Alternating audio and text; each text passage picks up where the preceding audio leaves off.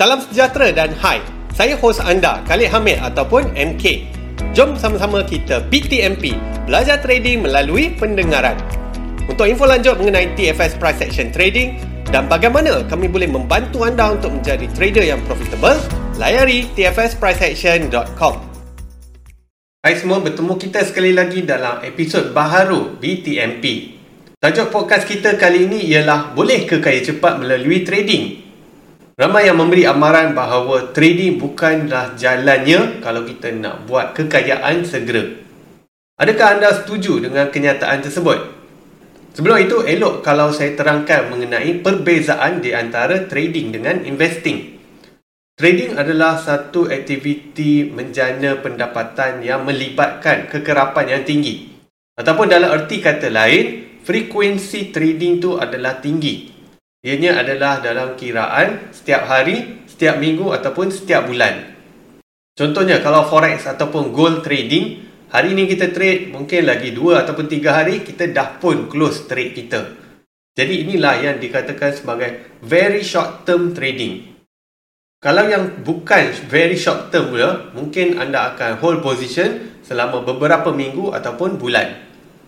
Secara umumnya, kalau tempoh pegangan sesuatu instrumen tu di bawah 1 tahun, maka itulah yang dikatakan sebagai trading.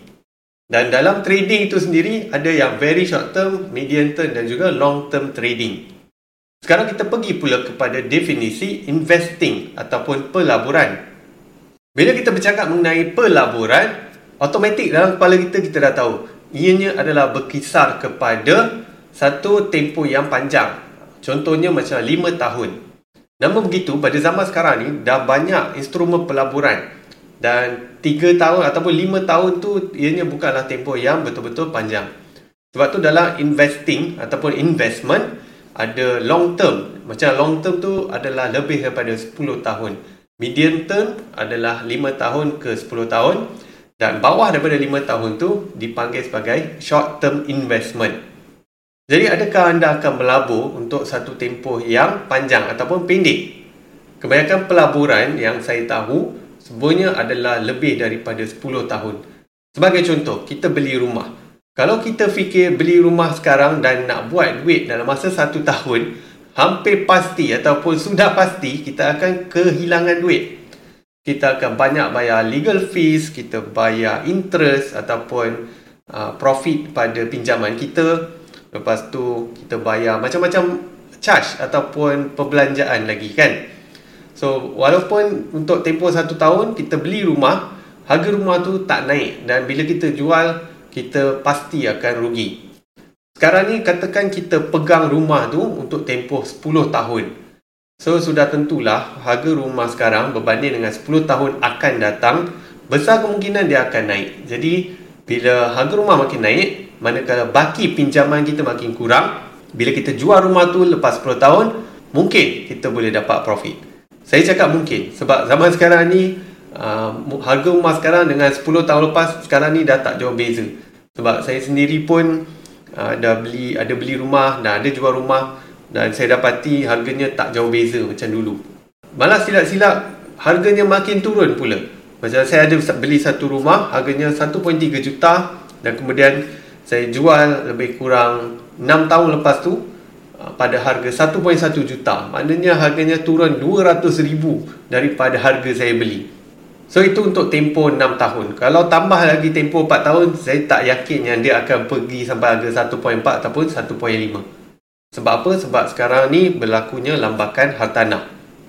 Okey, cukup cerita pasal hartanah. Kita kembali semula kepada investment. Katakan anda invest kepada gold bar pula ataupun jongkong emas. Anda beli emas sekarang mungkin lagi 5 tahun harganya makin meningkat. Jadi nampak tak? Tempohnya dekat situ 5 tahun. Dan kalau anda gunakan instrumen pelaburan lain macam contohnya ASB, ianya akan menghasilkan pulangan secara tahunan. Tetapi amount dia tu taklah signifikan. Mungkin dalam 5% setahun. Tapi bila anda hold ataupun pegang selama 5 tahun, barulah nampak impact dia tu besar. Jadi kalau anda tanya saya, investment ni apa? Investment ni adalah apa yang anda tak fikir untuk buat duit. Anda hanya beli dan kemudian anda pegang saja. Contohnya macam emas. kita tak adalah hari-hari nak tengok harga emas bila kita beli emas, sebab kita tahu dia bertindak sebagai so-called insurance ataupun takaful kita.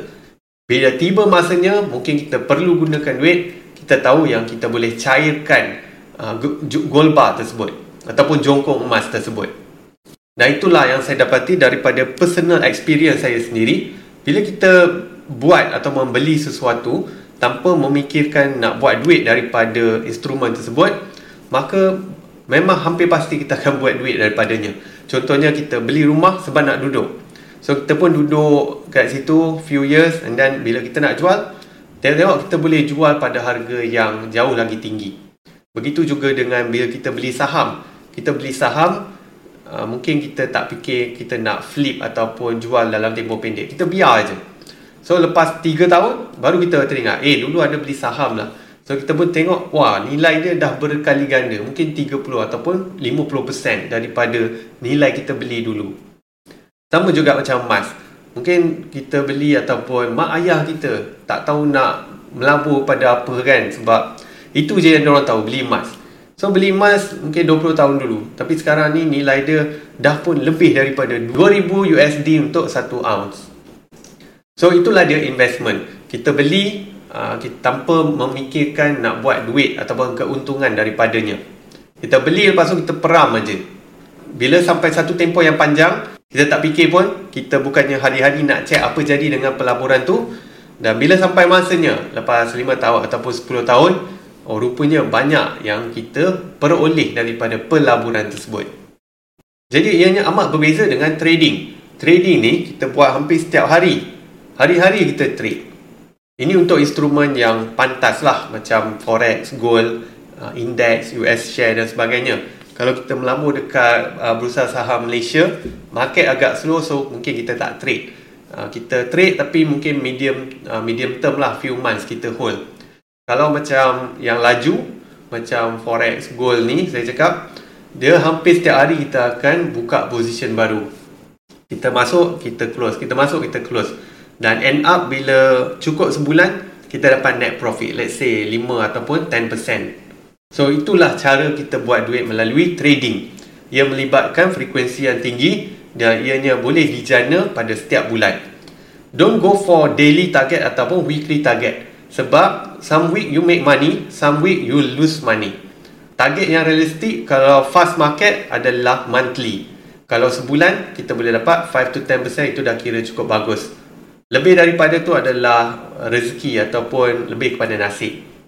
Kalau kita aim untuk 5 to 10%, itu kita boleh hit untuk setiap bulan. Itu pun dah cukup bagus sebenarnya. Sebab saya kerja bank dulu, 5% per year pun orang berebut-rebut nak letak duit tau. So, apatah lagi kalau anda boleh buat 5% per month ataupun 60% per year, itu adalah sesuatu yang memang luar biasa. Saya mungkin share sebelum ni, tapi saya nak share sekali lagi. Kalau anda seorang trader yang bagus, return anda adalah 100% per year. So, on average, lebih kurang 8% sebulan. So, kalau anda boleh buat 100% per year, anda dikira sebagai seorang trader yang bertaraf dunia. Anda tak perlulah nak hit target 100% per month. Itu memang gila dan susah untuk dicapai secara konsisten. Ianya tak sustainable. Sebab anda mengambil risiko yang tinggi untuk menghasilkan pulangan yang tinggi. Bila menjadi, memanglah sedap. Tapi most of the time, dan memang melalui kita punya statistik pun, most of our trades are losing trade. Jadi kita punya drawdown tu akan tinggi dan kita punya chances ataupun kebarangkalian untuk akaun melingkup pun akan tinggi juga. Kalau anda buat servis copy trade, anda nak ajak orang untuk invest, anda tak boleh nak ada satu performance yang bagus dan drawdown yang tinggi. Dia kena balance. Anda punya performance tu kena bagus, tapi tak perlu terlalu sangat bagus pun. Dalam 5 to 10% sebulan. Dan kemudian drawdown anda tu jaga betul-betul. Sebab orang yang nak invest duit yang besar ataupun amount yang besar, mereka ni semua bijak. Mereka bukan nak satu return yang tinggi. Apa yang mereka nak adalah stability. Dan amount yang boleh diterima adalah antara 5 to 10% per month. Jadi saya harap sekarang anda dah tahu beza antara trading dengan investment. So, sekarang pergi balik kepada soalan tajuk ni. Boleh ke kaya cepat melalui trading? Mulai hari ini, saya nak anda tukar definisi cepat dalam kamus hidup anda. Sebab cepat tu sebelum ni subjektif. Pada saya, kalau anda boleh berjaya dalam masa 3 tahun, itu adalah sesuatu yang sudah pun dikira sebagai cepat. Hasil daripada pengalaman saya mengajar sebelum ni dah berbelas tahun, untuk seseorang trader tu transform sebenarnya tak mengambil masa yang terlalu lama. Tapi dengan syarat, dia dapat ilmu yang betul serta bimbingan yang betul. So, kalau dia ada bimbingan yang betul dan dia belajar melalui panduan yang berbayar, sebab semua tu dah disediakan, dia ikut flow tu betul-betul, tak sampai 1 tahun pun dia dah boleh jadi seorang trader yang profitable. So, antara tempoh 1 ke 3 tahun, kalau anda boleh jadi seorang trader yang berjaya, itu adalah dikira sebagai cepat. Kalau anda kerja makan gaji, anda akan mengambil masa mungkin sehingga berbelas ataupun berpuluh tahun baru boleh naik pangkat dan dapat income yang agak lumayan. Tapi dalam trading tak perlu nak tunggu selama itu. Sebab yang penting adalah skills. Contohnya, anda ambil masa 2 tahun untuk develop anda punya skills dengan knowledge, dengan experience. Bila anda jadi seorang trader yang bagus, duit akan datang dengan sendirinya kemudian. Tambahan pula, sejak beberapa tahun kebelakangan ini, prop trading ataupun proprietary trading semakin meningkat naik ataupun semakin popular. Anda boleh dapat sebanyak mana modal yang anda mahu. Janji ada apa? Janji anda punya skill tu bagus. Anda seorang trader yang boleh mengawal risiko dan boleh profit lebih daripada berapa yang anda risikokan. Dalam trading ni, satu benda yang saya suka dan anda pun kena suka ialah the sky is the limit. Dia tak ada satu batasan. Kalau anda betul-betul bagus, daripada modal 100,000 anda boleh grow ataupun besarkan jadi 500,000 ataupun 1,000,000. Dan kalau anda sekarang ni buat prop trading, anda funded 200,000, tak ada apa yang menghalang anda untuk dapat modal 1,000,000. Sebab ianya sekadar benda yang sama, cuma pada skala yang berbeza. Pokoknya di sini, kalau anda punya ilmu, knowledge dan juga experience anda tu betul-betul mantap, ianya sekadar ulang benda yang sama saja. Because trading will be the same, over and over again. Kalau anda belajar degree, anda akan ambil masa 4 tahun belajar sahaja. Lepas belajar, baru nak kena cari kerja dan anda kena start dengan income mungkin 2,000 ke 3,000 sahaja sebulan. Tapi kalau anda terjun ke dalam bidang trading ni, untuk anda belajar tu mungkin sebenarnya dalam 1 ke 2 bulan sahaja. Tapi tengoklah anda belajar tu daripada sumber apa. Kalau melalui program NICE ataupun panduan TFS PAT Pacer, semuanya dah disediakan. So, anda habiskan baca buku dan habiskan tonton ke semua video tutorial. Semua tu tak ambil masa lebih daripada 2 bulan pun. So, lepas dah belajar dan cuba fahamkan dalam masa 2 bulan, barulah untuk 3 ke 4 bulan seterusnya, anda cuba buat latihan-latihan yang diberikan pula, iaitu latihan screenshot, latihan back test dan juga forward test. So, semua ni sebenarnya tak memerlukan apa-apa duit pun. Anda tak perlu nak depo pun. Jangan depo dulu, lepas tu baru nak belajar, baru nak apply benda yang sepatutnya. Belajar dulu, buat latihan dulu, praktis dulu. Biasakan diri dengan environment trading. Barulah anda buat challenge prop trading ataupun depo ke dalam real account anda. Sesuatu yang akan membantu trader untuk menjadi seorang trader yang profitable, ianya bermula dengan simulation. So, once anda dah ada knowledge dan dah tahu sikit-sikit, terus buat simulation. Simulation ni maksudnya latihan screenshot, back test dengan forward test.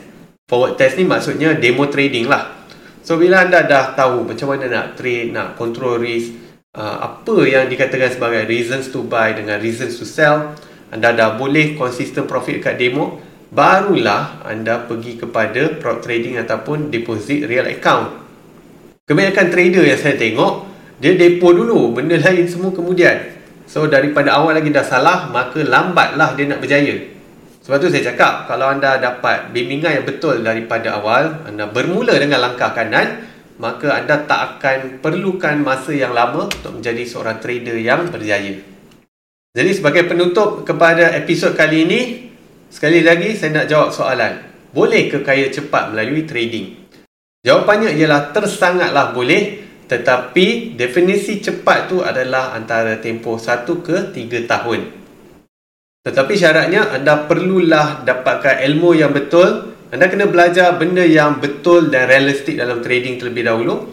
Dan kemudian belajarlah, okay? Kena belajar dulu, okay? Belajar, dapatkan ilmu yang betul. Dan kalau boleh join program-program coaching ataupun mentoring supaya anda dapat bimbingan secara dekat.